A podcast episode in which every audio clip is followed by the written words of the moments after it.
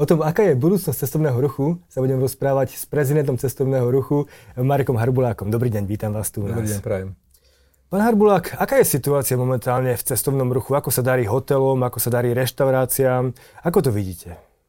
No, nedarí sa nám. A možno, aj keď niektorí ľudia si mysleli, že leto bolo teda plné turistov, teda naše zariadenia boli plné turistov, nie je to celkom tak. Možno niektoré fotky, ktoré aj boli zverejnené v médiách, tomu tak, alebo to tak naznačujú, ale musím povedať, že v porovnaní s minulými letnými turistickými sezónami to bolo výrazne odlišné. Ak to tak jedným slovom poviem, mali sme pokles. Možno nie všetky zariadenia, ale 3/4 hotelových zariadení na Slovensku určite zaznamenalo aj počas leta pokles návštevnosti. No a vlastne treba začať od toho marca, od polovičky marca, kedy sme povinne boli takmer všetci, to znamená ubytovacie zariadenia, stravovacie, možno s niektorými výnimkami, ale aj ďalšie služby, kúpaliska, wellness centra, boli sme po 2 mesiace úplne zatvorení. A ani máj, keď sme už vlastne mohli v tých jednotlivých fázach otvárať a ponúkať svoje služby, ani máj nebolo žiadne terno, dá sa povedať, že ako keby sme boli zatvorení. Ten prepad v tržbách a vyťaženosti ubytovacích zariadení tam bol takmer 90%. Jún síce nastalo nejaký odraz od dna, ale naozaj to bolo len nejakých 30% tej pôvodnej úrovne, ak budem hovoriť o tržbách. Leto bolo, aké bolo. Väčšina tých turistov slovenských tak preferovala jednodňovú dovolenku. Určite to neboli týždňové pobyty, na čo sme boli zvyknutí z minulých období. A naozaj to plánovanie sa výrazne zmenilo. Ľudia plánovali na poslednú chvíľu. Čiže od pondelka do štvrtka sme boli takmer prázdni. Štvrtok, keď videli, že teda počasie bude fajn, tak sme si rýchlo niečo zabukovali. To bol ten lepší prípad. Alebo potom, ako väčšina Slovákov, jednoducho sme sa vybrali na jednodňový výlet. Takže nebolo to o tom, že ľudia v podstate nemíňali ten marec, apríl, máj, jún a potom zrazu prišli v lete do Tatier, júl, augusta a minulý tržby ste vzrásli, tržby vám vzrásli od povedzme 100%? Nie, určite. A treba povedať, viete, že ani žalúdok sa dvojnásobne nezväčší, to znamená, nezjete viacej za to obdobie, čo ste nejedli alebo nenavštevovali reštaurácie. A čiže v službách niečo také neexistuje, že by sme teda dokázali vyrábať na sklad. Šťastí môžeme hovoriť o nejakej odloženej spotrebe.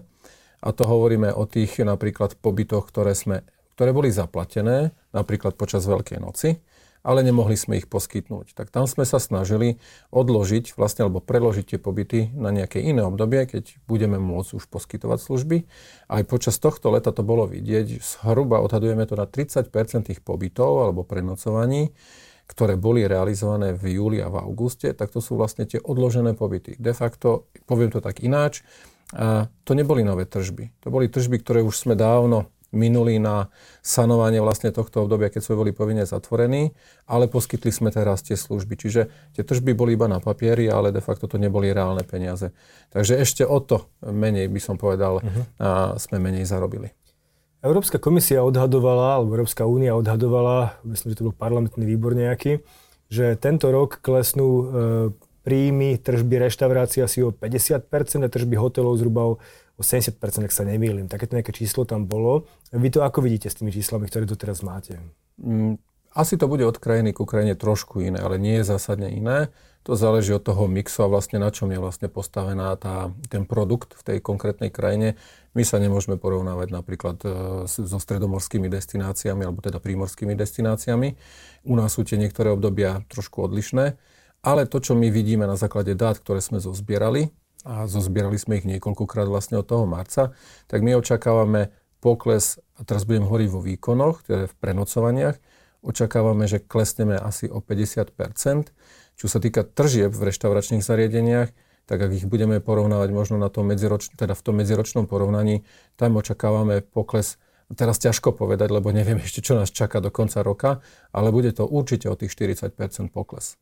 Takže zhruba 50% pokles v jedných aj druhých zariadeniach. Dá sa povedať. A to môžem tak spriemerovať. Čo je veľmi negatívne vzhľadom k tomu, že veľa ľudí trávilo dovolenku na Slovensku.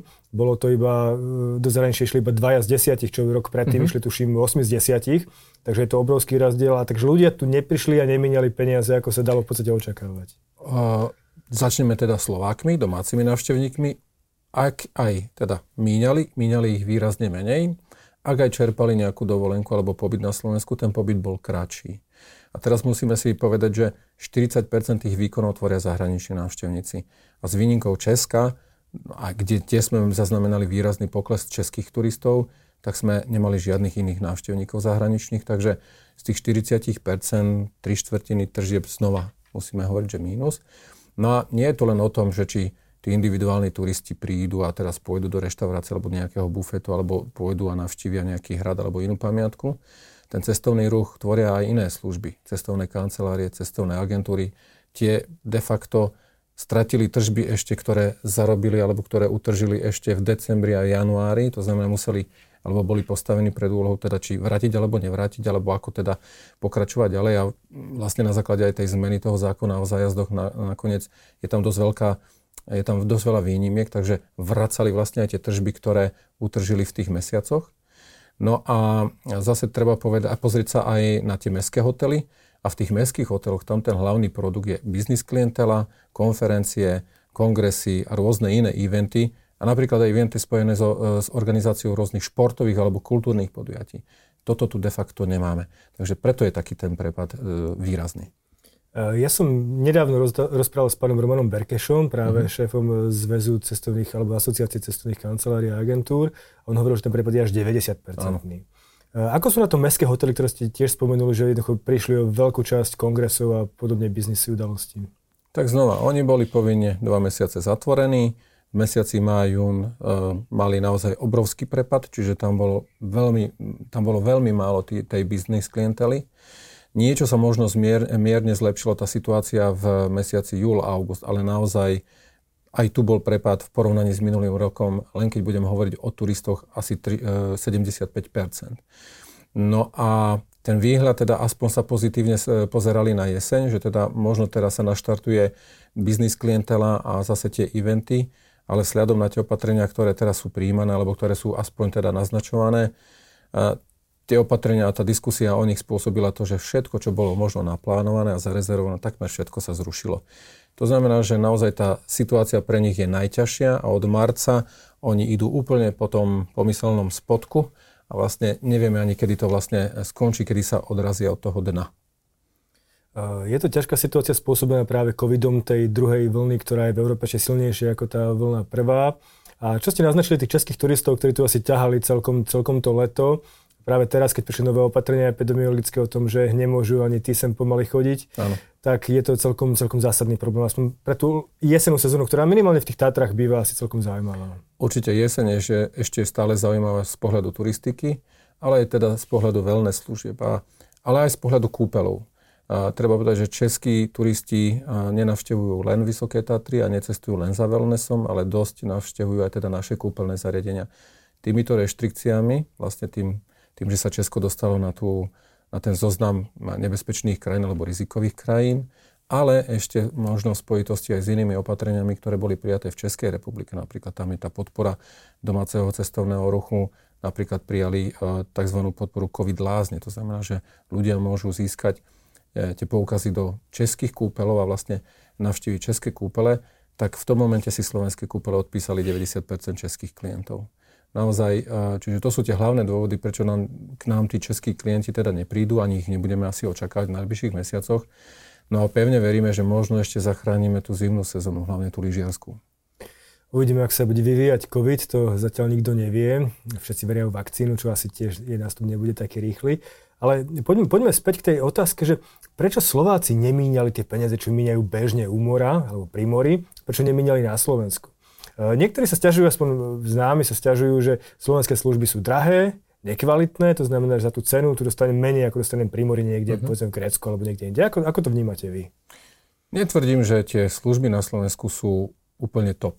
Ale zase na druhej strane treba povedať, že slovenský turista alebo klient je často náročnejší ako ten zahraničný.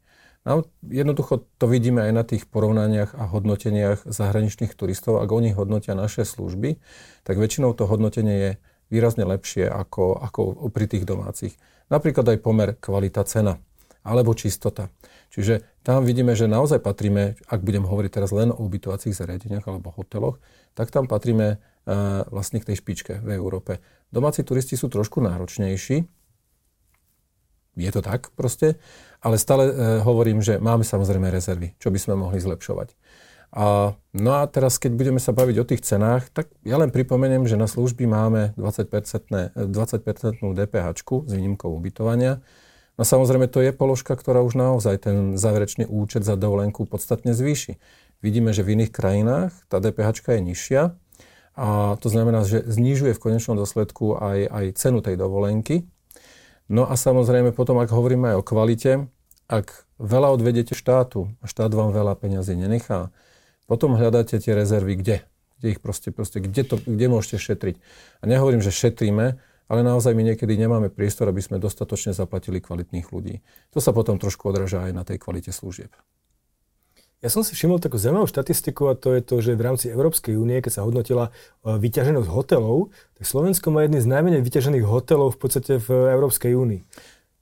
Nie je to len o hoteloch. Myslím si, že tá štatistika sleduje vyťaženosť všetkých ubytovacích zariadení. A tu musím povedať, že ak teraz sa pozriem na vlastne ten výkaz štatistický, ktorý každý mesiac zverejňuje štatistický úrad, tak my máme niečo vyššie 4400 ubytovacích zariadení. Ale to sú od hotelov, penziónov až po naozaj nejaké turistické ubytovanie, ubytovanie na súkromí, internáty. To všetko proste, čo poskytuje nejakým spôsobom komerčné ubytovanie. Ale tých hotelov máme niečo len vyše 700. Sice tvoria, čo sa týka kapacity lôžkovej alebo izbovej, zásadnú akože časť, ale jednoducho nie sú to len hotely. A treba povedať, že v hoteloch zvyčajne je tá vyťaženosť vyššia a čím ideme do nižšej kategórie, tak tam potom trošku klesá. A najnižšie je asi, povedal by som, práve na tom ubytovanie na súkromí, čo je realita proste. To ubytovanie na súkromí často aj u tých poskytovateľov, ktorí poskytujú služby, nie je hlavný príjem, nie je to hlavný príjem, je to len nejaký vedľajší príjem. Čiže oni ani do toho veľa neinvestujú v zmysle, že nerobia si nejaké promo. Keď niekto príde, poskytnú ubytovanie, keď nepríde. No a toto trošku potom v tom celkovom meradle skresluje aj tú vyťaženosť, ale je pravdou, že teda tá vyťaženosť nie je najvyššia. A to je to, čo my sme vlastne, o čo sme sa snažili aj posledné roky, jednak zlepšiť tú propagáciu Slovenska, aby sme tu získali viacej tých zahraničných turistov, pretože tá ekonomická síla domácich turistov je nejakým spôsobom obmedzená počtom dovolenkových dní, počtom peňazí, ktoré si vyčlenia na služby cestovného ruchu. A ak my chceme zvýšiť obsadenosť, tak už máme len jediný priestor, proste len prilákať tých zahraničných. V tých vyspelých krajinách je ten pomer domáci zahraničí opačný, ako je u nás. To znamená, že gro tvoria prenocovania zahraničných návštevníkov a menšiu časť domáci. U nás je to naopak 60% domácich, 40% zahraničných. Ak môžem ďalšiu štatistiku, lebo ja som načísla. A celkom ma fascinovalo to, že v nejakom rebríčku, tuším, Global Wildlife Index je Slovensko, ako sa týka prírodných krás, na 13. mieste na svete. Čo je skvelé číslo.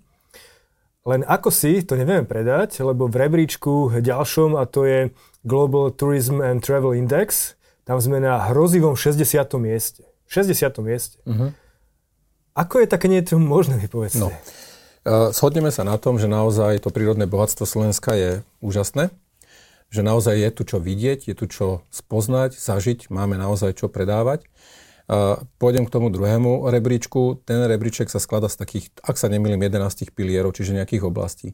A to, čo som si všimol, že kde naozaj výrazne zaostávame, to je jednak infraštruktúra, čo je prirodzené. My nie sme krajina veľká, ale nemáme ani také medzinárodné letiská, ako je Schwechat, čiže toto je trošku nám tak zhoršuje tú pozíciu. Čiže tá dostupnosť a samozrejme aj to podnikateľské prostredie. To sú dve oblasti, kde výrazne zaostávame v porovnaní s inými krajinami. Ale znova, rezervy vidíme aj v tom, že ako my sa dokážeme predať. Hej. Naozaj tu máme rezervy a niekedy sa striktne držíme tých produktov, ktoré sme tu mali 10, 15, 20 rokov, kúpele, wellness a tak ďalej. Ale nepozeráme sa, alebo zabúdame na to, že ten záujem predovšetkým tej mladšej generácie je spoznávať aj niečo iné, že vyhľadávajú nejaké iné, nové produkty a trošku v tomto sme zaspali. A teraz ja trošku odbočím a toto je práve jeden z dôvodov, prečo my sme boli proti tomu, keď sa zrušila Slovenská agentúra pre cestovný ruch, lebo my sme chceli jej reformu. My sme chceli, aby táto organizácia alebo táto agentúra robila aj takúto činnosť. To znamená, aby nám priniesla tie informácie, čo ľudia budú očakávať opäť 10 rokov, akým spôsobom smeruje to spotrebiteľské správanie. Aby sme tie trendy včas zachytili, aby aj my sme dokázali, napríklad teraz to premostím s tou prekrásnou prírodou, aby sme vedeli, že teda asi ľudia nebudú vyhľadávať nejaký masový turizmus, ale že budú chcieť vyhľadávať také tie nejaké neobjavené miesta. Naozaj tých miest na Slovensku je veľa. A tento rok, aj vďaka teda koronakríze, začali Slováci možno postupne objavovať tie aj také menej navštevované a menej známe miesta. Ja sám som bol na miestach, kde som sa chystal už niekoľko rokov, ale práve teraz som sa až dostal k tomu, že ich navštívim. A musím povedať, že som veľmi pozitívne prekvapený z toho jednak, aká je tam infraštruktúra vybudovaná. To neznamená, že v každej dedine máme nejaký hotel alebo penzión, ale že tá základná infraštruktúra, tie základné služby fungujú naozaj aj v tých takých odľahlých miestach. Takže COVID ukázal v niečom aj pozitíva, a tých negatív bude asi o mnoho viac. Ale ak ešte môžeme, ja by som sa predsa len dostal k tejto otázke toho, že... Investuje sa dostatočne do cestovného ruchu na Slovensku, lebo napríklad tak si zoberieme čiste len platy, ktoré tam sú, ako vieme, že ten segment užíva väčšinou nízko vzdelanú pracovnú silu, ale napriek tomu je to segment s najnižšími platmi, ktoré momentálne sú. Prečo je to tak? No, najprv poviem, že to nie len u nás. To je pojem vo všetkých krajinách. Je to tak, že tie platy, či v gastronomii, či v hotelierstve, alebo v iných službách cestovného ruchu nepatria k tým top priemerným mzdám, ale jednoducho sú niekde na konci toho rebríčka. A zase poviem, je to ten taký, by som povedal, daňovo-odvodový mix. Tam, kde nástroje, kde vhodným spôsobom ten štát nastaví tie daňové a odvodové nastavenia pre podnikateľov v službách trošku ináč, že im dá nejaké výnimky alebo nejaké nižšie sadzby, tak tam vidieť, že tie mzdy rastú, aj tie priemerné mzdy sa blížia možno k iným odvetviam. To je jeden z dôvodov, prečo aj my dlhodobo požadujeme napríklad tú nižšiu DPH-čku pre gastro, alebo aj zmenu vlastne odvodového zaťaženia. A sme služby, ktoré pracujú s vysokou pridanou hodnotou, ale sme aj vysoko zdaňovaní tou sadzbou 20%. 20%, ak sa nemýlim, je momentálne s výnimkou Veľkej Británie a Dánska asi najvyššia sadzba DPH na služby cestovného ruchu. Takže služby práve naopak potrebujú nižšiu DPH-čku a to je nástroj, kedy viacej ostane tomu podnikateľovi a zamestnávateľovi, a môže vlastne to premietnúť do tej mzdy. A že je to tak, bolo krásne vidieť aj posledný rok práve na tých službách ubytovacích, kde sa tá sadzba znížila a kde práve tá priemerná mzda v ubytovacích službách rastla najvyššie. Dokonca myslím si, že bola najväčším skokanom medziročne, ak budeme hovoriť o percentách, teraz nie v absolútnom čísle. Takže naozaj sa potvrdzuje to, že ak sú vytvorené dobré podmienky pre tie služby, to znamená aj daňové, aj odvodové, tak sa to premietne do rastu miest. A to je, zopakujem, ten hlavný argument, ktorý hovoríme, že aj my chceme tých ľudí zaplatiť. Ale jednoducho, ak nám štát nenechá dostatok peňazí, tak nemáme z čoho zaplatiť tých ľudí. A ešte som chcel jeden argument použiť, na ktorý som ale teraz momentálne zabudol. Tak keď si spomeniete, môžete povedať. Ja medzi tým naviaž na to, čo hovoríte teraz, a to je nejaká priemerná mzda, respektive minimálna mzda na Slovensku, ktorá sa veľmi približí tej priemernej mzde. A to je vec, ktorá je absolútne zásadná, lebo ak máte teraz kopec hotelov a reštaurácií má problémy, či vôbec prežije, či nezbankrotuje, možno mi poviete aké čísla, že koľko už zbankrotoval, koľko sa chystá, koľko ešte vydrží pár mesiacov, možno viete tie čísla, máte ich v hlave. Ale tým, že teraz zvýši minimálna mzda od budúceho roku o pomerne dramatické čísla, napriek tomu, aká je kríza, tak to postihne primárne a hlavne cestovný ruch. Takže toto je najväčšia obava, práve ten sektor s najnižšou mzdou, tá navýšenie minimálnej mzdy postihne v podstate brutálne. Áno. A my sme ale paradoxne povedali tento rok, že sme za nejaké primerané zvýšenie mzdy, ale za nejakých podmienok. A to je to, čo som zabudol pred chvíľočkou povedať.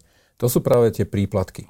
Tie príplatky, ktoré sa zvyšovali posledné roky, aj nové príplatky, ktoré sa zaviedli a ešte množstvo ďalších inštitútov, ktoré sú naviazané na tú výšku minimálnej mzdy. My pokiaľ by sme mali tieto veci odstrihnuté alebo nejak ináč by boli riešené, tak sme s tým v poriadku. My sami tvrdíme, že my potrebujeme, aby aj tá minimálna mzda rástla, prirodzene nielen teda, aby naši zamestnanci mali vyššie mzdy, ale aby všeobecne aj ľudia v iných odvetviach zarábali dostatok peniaze, aby ich mohli potom miniať napríklad aj u nás na naše služby. Ale ten zásadný problém v posledných rokoch sme mali práve s týmito príplatkami. A teraz je to vlastne, aktuálne sa rieši novela zákona o minimálnej mzde a pokiaľ viem, tak zatiaľ sa nič asi nezmenilo, tak ide, my hovoríme, že je to taký kompromisný návrh. To znamená, áno, síce nie je to zmrazenie, je tam nejaký nárast, ale zároveň mali by sa tieto príplatky odstrihnúť od tej výšky minimálnej mzdy. Oni sa nejakým spôsobom prepočítajú a budú fixné. Takže toto do budúcna, možno to nie je riešenie na budúci rok, lebo to ešte teda dojde k zvýšeniu tej ceny práce, ale o 2, 3, 4 roky už predsa len to tempo nebude také zásadné. Takže myslím si, že je to taký ako zdravý kompromis. Ako kompromis to je v každom prípade, ale ja to vnímam pomerne negatívne vzhľadom k tomu z mojho ekonomického hľadiska, lebo tá minimálna mzda ovplyvní hlavne chudobné regióny. To znamená, že regióny, kde sú práve že hotely, reštaurácie, kde žijú z cestovného ruchu a pokiaľ tam nie je cestovný ruch kvôli covidu, pokiaľ ten hotel alebo tá reštaurácia alebo akýkoľvek iný subjekt jednoducho nedostane tržby niekoľko mesiacov, tak balansuje na hrane a vtedy do tohoto zvýšenia mzdy práve tam, keď človek môže možno rozmýšľať o tom, či sa mu to oplatí alebo nie. Áno, no ja ale poviem otvorene, my ako odvetvie sme slabý hráč na to, aby sme dokázali zmeniť názor aj ministra práce. Ja som aj veľmi rád, že teda ako členovia Republikovej unie zamestnávateľov práve aj Republiková unia zamestnávateľov sa pri minimálnej mzde pýtala hlavne aj na náš názor, čiže zohľadňovali tú našu problematiku a tie špecifika, ktoré máme. A znova zopakujem, je to naozaj kompromis. Horšie by bolo, ak by sa začal uplatňovať ten automat. To znamená, ak by nedošlo k nejakej dohode, tak ten automat by spôsobil ešte vyšší nárast. A keď si porovnám tieto dve alternatívy, tak to, čo sa dneska schváľuje, alebo teda v týchto dňoch schváľuje v parlamente, je lepšie riešenie. Jasne, tak je to lepšie riešenie, možno nie úplne optimálne, ale keď pôjdeme k tomu, čo by malo byť optimálne riešenie, čo by pomohlo cestovnému ruchu na Slovensku.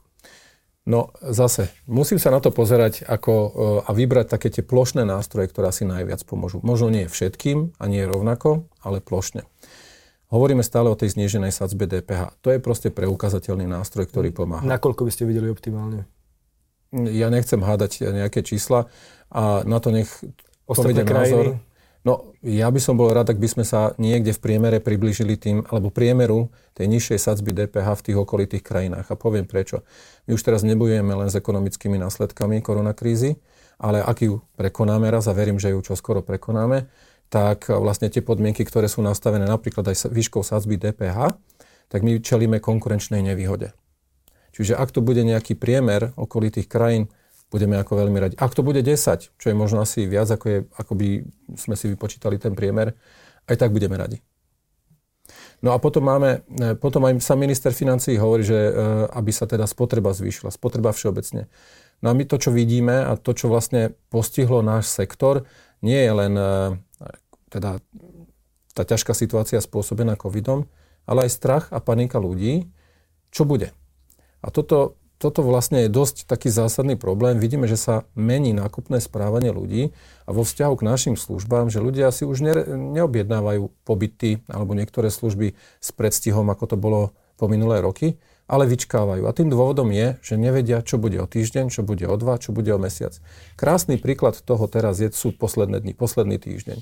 Pandemická komisia niečo povedala, že bude niečo odporúčať, je poradným orgánom pri vláde. A vláda sa tým ešte len mala zaoberať. Ale tie informácie vyšli von. Regionálny úrad verejného zdravotníctva v Bratislave už na to reagoval hneď v sobotu. Prijal opatrenia prísnejšie s účinnosťou od pondelka. A zo dňa na deň sme sa ocitli v situácii, respektíve podniky tuto v Bratislave, ale aj ľudia, ktorí mali objednané nejaké služby, dajme tomu svadby alebo aj nejaké rodinné oslavy, že boli postavení pre tú situáciu, nemôžeme. A teraz, keď vidíte, čo sa deje okolo toho všetko, a každý deň sa tie podmienky v médiách alebo politici ich nejakým spôsobom menia, tak to spôsobuje chaos a neistotu. Čo je výsledkom toho? Nikto si nič neobjednáva, nikto si nič neplánuje, pretože nevie, čo bude. A toto je to najhoršie pre nás. Teraz bola veľká kauza svadby, alebo je kauza svadby, pretože štát to zase elegantne prehodil na podnikateľov, takže to asi nie je ideálne riešenie. No, ideálne určite nie. A pokiaľ naozaj nejakou zmenou legislatívy prejde tá zodpovednosť na nás, že nám bude hroziť teda tá pokuta, ak, dajme tomu, svadobčania nedodržia tie predpisy, nebudú mať rúška, tak ja vám garantujem, že takmer žiadna svadba sa nebude organizovať. Nikto neprevezme takúto zodpovednosť na seba. To sú likvidačné pokuty. 20 000 eur, to sa proste nedá. A práve... to nie je ani naša práca. Jednoducho našou prácou je poskytnúť kvalitnú službu, aby tí ľudia boli spokojní. My už dnes máme množstvo povinností navyše, ale rešpektujeme ich. Či sú to nejaké hygienické opatrenia, či sú to nejaké prevádzkové opatrenia, ale aby sme ešte aj kontrolovali to sa jednoducho nedá ani prakticky zvládnuť. Určite. Ak by sa aj dalo, možno by sa vyžadovalo veľmi vysoké náklady na splnenie týchto povinností. Ale potom ďalšiu otázku, lebo mnoho z týchto opatrení mi prídu ako veľmi ad hoc, veľmi chaotické a nekoncepčné. Aký máte vy na to názor? Súhlasím, aspoň teda tie skúsenosti z tej prvej vlny alebo zo začiatku koronakrízy tomu nasvedčujú. Chápem, že nikto na to nebol pripravený, ale to, čo som celkom nerozumel, že tu nebola snaha nejakým spôsobom aspoň komunikovať o tom nejakom najlepšom nastavení. Proste, aby sa... ja to tak poviem ľudovo, nerúbalo hneď od začiatku a proste, aby sme nezničili celý produkt, ale urobili opatrenia, ktoré zamedzia šíreniu. No a dobre, tak keď sme v tom marci, apríli hovorili, že dobre, tak už sme niečo prijali, poďme vymyslieť nejaký plán otvárania prevádzok, alebo sme tlačili na to, aby vznikol takýto plán, tak teraz hovoríme, pripravme plán opatrení, ako postupne budeme eliminovať možno niektoré služby, aby sme predišli tomu, že sa stane to, že zo dňa na deň sa všetko zavrie. Ono sa možno nezavrie, ale poviem tu teraz konkrétne na tých konferenciách, kongresoch, čo sa vlastne stalo. Tým znížením počtu osôb, ale aj nejakými ďalšími opatreniami, de facto ste zrušili produkt. Keďže nemôžete organizovať konferenciu, dajme tomu, o 300 ľuďoch v Bratislave, tak vám nikto ani do hotela nepríde. S tým nemáte ani žiadne tržby v stravovaní. Takže sme zrušili produkt. No to, čo my chceme a pripravujeme práve v týchto dňoch, je tiež na základe nejakého semaforu postupné eliminácie niektorých služieb alebo nejaké obmedzenie, zavádzanie nejakých obmedzení, ale tak, aby to dávalo ešte stále ekonomický význam prevádzkovať tieto činnosti. To znamená, my teraz s kolegami za ubytovanie, za stravanie, za kúpele, za wellness, za lyžiarske strediska pripravujeme každý za tú svoju oblasť ten tzv. Semafor a chceme cez ministerstvo dopravy ho vlastne takto predložiť či už ústrednému krízovému štábu alebo hlavnému hygienikovi a verím, že teda z tohto si aspoň niečo zoberú, pretože aj dnes napríklad čelíme rôznym takým paradoxným situáciám a ja viem zase na druhej strane musím povedať, že títo ľudia sú dosť vyťažení a nemôžu myslieť na každý detail, ale práve tu my podávame tú pomocnú ruku, že my na tie detaily myslíme a my to tu vidíme takto. Dnes musíte mať zabalený príbor. Nesmie byť voľne prístupný na stole, ale koreničky, ostatné veci tam sú. Hej. Keď to preženiem, aj ten chlieb a pečivo tam môže byť voľne položené. Čiže to sú takéto veci. Nikto nerieši v ubytovacej časti upratovanie, denné upratovanie. Keď je host na izbe, je tam aj chyžna. My sme na to pripravili hneď pri otváraní prevádzok taký manuál s odporúčaniami, kde my sme vykryli všetky také tieto kritické miesta. A povedali sme, aplikujte to. Nikto vám to nekáže, nestojí to veľa, ale urobí to veľa pre pocit bezpečnosti jednak zamestnancov, ale aj jednak tých hostí.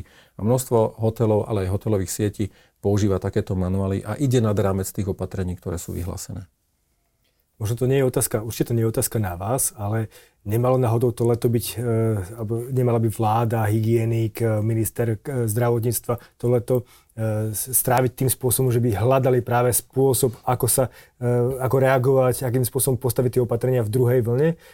Ja osobne mám pocit, že celkom zaspali v tom lete a teraz opäť prichádzame s tými chaotickými a panickými, dokonca panickými opatreniami, že ako náhle nám rastie počet nakazených na nové rekordy s tým, že kde to môžeme škrtnúť rýchlo. No, ja si myslím, že tam to poučenie bolo a pevne verím, že áno. Čo vidím skôr problematické je zásah politikov do prípravy takýchto opatrení. Jednoducho vidím, že podliehajú často takému tlaku rôznych, by som povedal, emócií, ani nie racionálnych argumentov, ale emócií. Keď sa bavíme o svadbách, tak samozrejme svadobčania, ale Áno, ale to je práve aj ten problém, že znova si nás nikto neprizval a teraz nehovorím, že my máme sedieť tam na pandemickej komisii alebo na nejakom inom orgáne, ale možno nás mali osloviť, alebo či máme nejaké tie návrhy. A samozrejme, my rešpektujeme tých odborníkov a my určite ani zďaleka také tie vedomosti, ako majú oni, nemáme. Ale my vidíme nejakú pragmatickosť v tých našich riešeniach a oni možno by videli, že aha, áno, to sú pragmatické a myslím si, že aj účinné vo vzťahu k tomu, čo chceme ako docieliť. Toto tam chýbalo.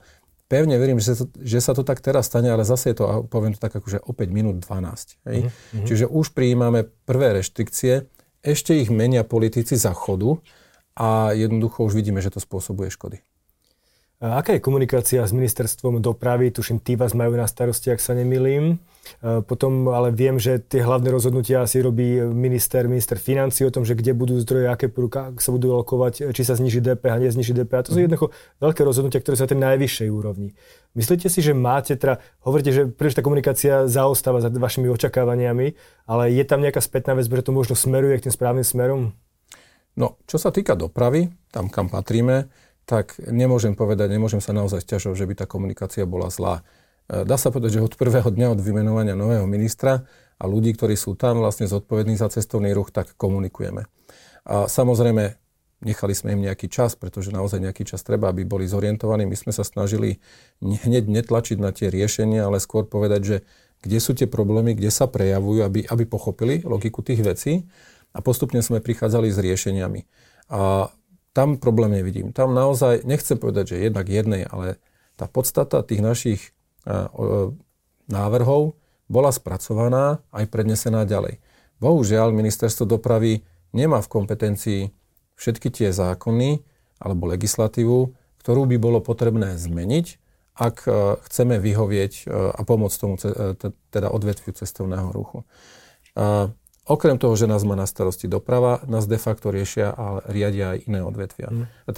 Iné rezorty. Ministerstvo práce, ministerstvo financií, aj ministerstvo vnútra, ministerstvo hospodárstva. No asi s výnimkou ministerstva obrany takmer všetci. Obrana, myslím si, že iba vnútro, keď vlastne je vyhlásený tento stav, ktorý je a potom tie vydávajú rozkazy o hospodárskej mobilizácii. No, čiže všetci nás riadia. A je to teda mix zákonov a legislatívy, ktoré je potrebné, ak chcete nejaký účinný nástroj zaviesť, tak zmeniť a k tomu potrebujete samozrejme aj iné rezorty. Takže ja viem, a aj pán minister to viackrát verejne prezentoval, že oni tie návrhy predkladajú, ale nie je to len v ich kompetencii, aby sa niektoré zákony zmenili. Teraz hovorím napríklad o tej DPH-čke. Zase my sme sa snažili aj ministerstvu financií vysvetliť ten náš pohľad, a jednoducho, že to nie sú vyhodené peniaze, ale že je to nejaká investícia a pomoc, ktorá sa určite vráti späť. A len niekde tam nastalo také ako nie celkom správne pochopenie. A my sme napríklad cez ten návrh, kde hovoríme, že by štát mohol refundovať príspevky na rekreáciu zamestnávateľom, tak náš hlavný argument je to, že naštartuje sa spotreba, ona vyvolá ďalšiu spotrebu a výsledkom toho je, že zachránime prepad počtu zamestnancov, ktorý máme najvýraznejší zo všetkých odvetví. Nie, že vytvoríme nové pracovné miesta, my uchováme tieto pracovné miesta do značnej miery. Kdežto výstup, ktorý prišiel z Inštitútu finančnej politiky, hovorí, že sa vytvorí len 600 nových pracovných miest. No nám nejde ani. My sme radi, keď to udržíme, nie, aby sme vytvorili nové. Takže myslím si, že chápem, že všetky tie rezorty sú v novej situácii, majú toho veľa z každej strany. My sa ale snažíme poctivo a trpezlivo vysvetľovať tú situáciu a prečo tieto opatrenia konkrétne, ktoré navrhujeme, chceme a považujeme za účinné. Naozaj pozeráme len po takých opatreniach, ktoré preukazateľne pomáhajú. Či máme s tým vlastnú skúsenosť u nás na Slovensku alebo v iných krajinách. A aké máte práve skúsenosti s rastom alebo s prepúšťaním ľudí, lebo tu sme počuli číslo 20 000 v tomto sektore. No, 20 000 je číslo potvrdené štatistickým úradom. Keď sa pozriete na ten index poklesu zamestnanosti, tak ten je najvyšší práve v ubytovaní a stravovaní, keď porovnávame s inými odvetviami. Ak si to zrátame dokopy, tak naozaj na konci mája pracovalo v našich službách o 20 000 ľudí menej, ako tomu bolo v decembri 2019. Mierne sa tá situácia zlepšila, hovorím len mierne. A dokonca tam je taký paradox, že niektoré tie výpovede dobiehali práve počas letného obdobia, ale možno narastol počet dohodárov. A väčšinou dohodárov, keďže neviete, aká vlastne sezóna bude, tak nebudete zamestnávať ľudí, len skôr na dohody ich zamestnáte. Ale aj cez prieskum, ktorý sme realizovali, sme zistili, že ani v letnom období sme nezamestnávali toľko ľudí ako minulý rok. Bolo to zhruba 20% menej. Čiže to je ďalší signál a potvrdenie toho, že tá letná sezóna nebola taká dobrá ako minulý rok. No a teraz, keďže ideme všeobecne do otlmu, do medzisezóny a ešte vidíme, že sú tu opatrenia, ktoré ešte viacej nám bránia v tom, aby sme vytvorili nejaké tržby, tak jednoducho naozaj my reálne vidíme alebo očakávame, že ten medziročný prepad počtu zamestnancov bude niekde na úrovni 35-36, možno aj 38 000 ľudí. Zamestnanci sú vec, ktorá sa dá ako tak pomerne jednoducho znižiť ich náklady na ne, ale potom Áno. Sú tu nejaké fixné náklady, akože mám postavený hotel, veľký, nový, moderný, investoval som na ňom stovky miliónov, teda, alebo milióny, Áno. desiatky miliónov a čo s ním, keď jednoducho... No, veď to je to, že my tu máme plošnú pomoc, ktorá je postavená na nájmoch, a teda najprv začnem refundáciou časti mzdy, mzdových prostriedkov a potom je tu ešte schéma na pomoc vlastne cez tie nájmy. Ale my máme do značnej miery aj režijné náklady, ktoré, viete, aj v štruktúre, keď platíte za energie, tak platíte len v princípe, jednoducho to poviem, polovičku za tú spotrebu tej energie a druhá polovička sú všetky možné poplatky. To všetko vám ostáva. Nechcem tu vymenovať všetko ostatné, čo platíme, aj keď neposkytujeme služby. A jednoducho, to sú náklady, ktoré nám ostali a s ktorými sa musíme vysporiadať. Štát nám neodpustil nič, len väčšinu vecí nám ako tých povinností odložil.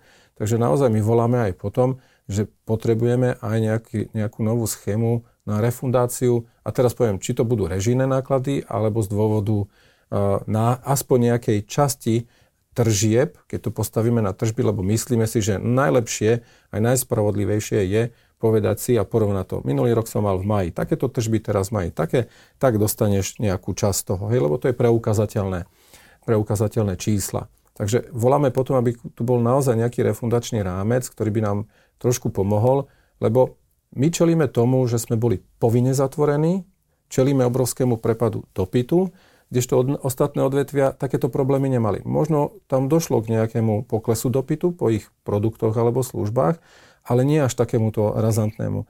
A mať tu len plošné opatrenia pre všetkých rovnaké si myslím, že nie je celkom férové.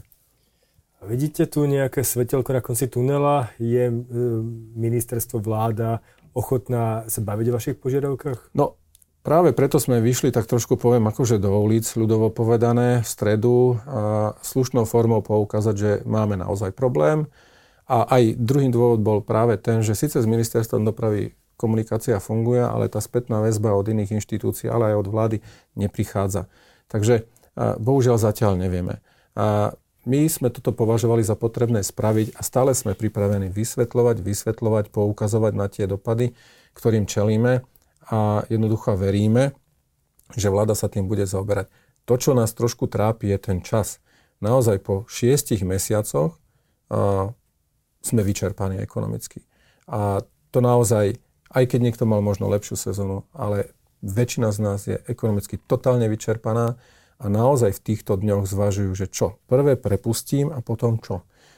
Hibernujem, nechám firmu, hotel alebo čokoľvek proste nejakým spôsobom ležať ľadom, alebo zmením úplne teda svoje zameranie, vrhnem sa na iný biznis.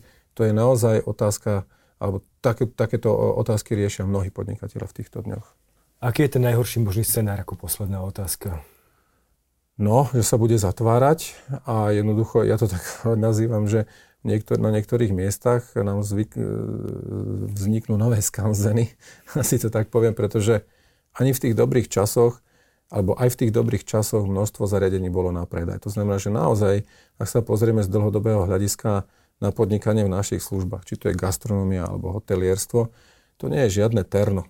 Hej, to je naozaj podnikanie o nízkych maržách a jednoducho mnohí, obzvlášť teraz z dôvodu tej ťažkej situácie, zvažujú, že či vôbec do budúcna budú podnikať v takýchto službách. Na jednej strane tu bude možno veľká ponuka zariadení, realitky budú plné, budú mať plno ponúk, ale na druhej strane neviem, či tu bude nejaký dopyt vstúpiť do tohto prostredia a podnikať, keďže tá situácia, tie podmienky v podnikaní sa zásadne nezmenia. Že keď v iných krajinách podporujú cestovný ruch o mnoho viac ako u nás, a keďže sme už teraz na tom tak zle, ako sme v tom rebríčku, o ktorom som hovoril, tak asi nás nemusí čakať tá ideálna vízia o tom, že sa zlepšíme o 10 miest na najbližších 10 rokov. Skôr to môže byť opačne. No, pri takomto tempe a reakciách sa určite toto nezmení. Toľko Marek Harbulák, prezident Zväzu cestovného ruchu na Slovensku. Ďakujem, že ste prišli. Ďakujem za pozvanie.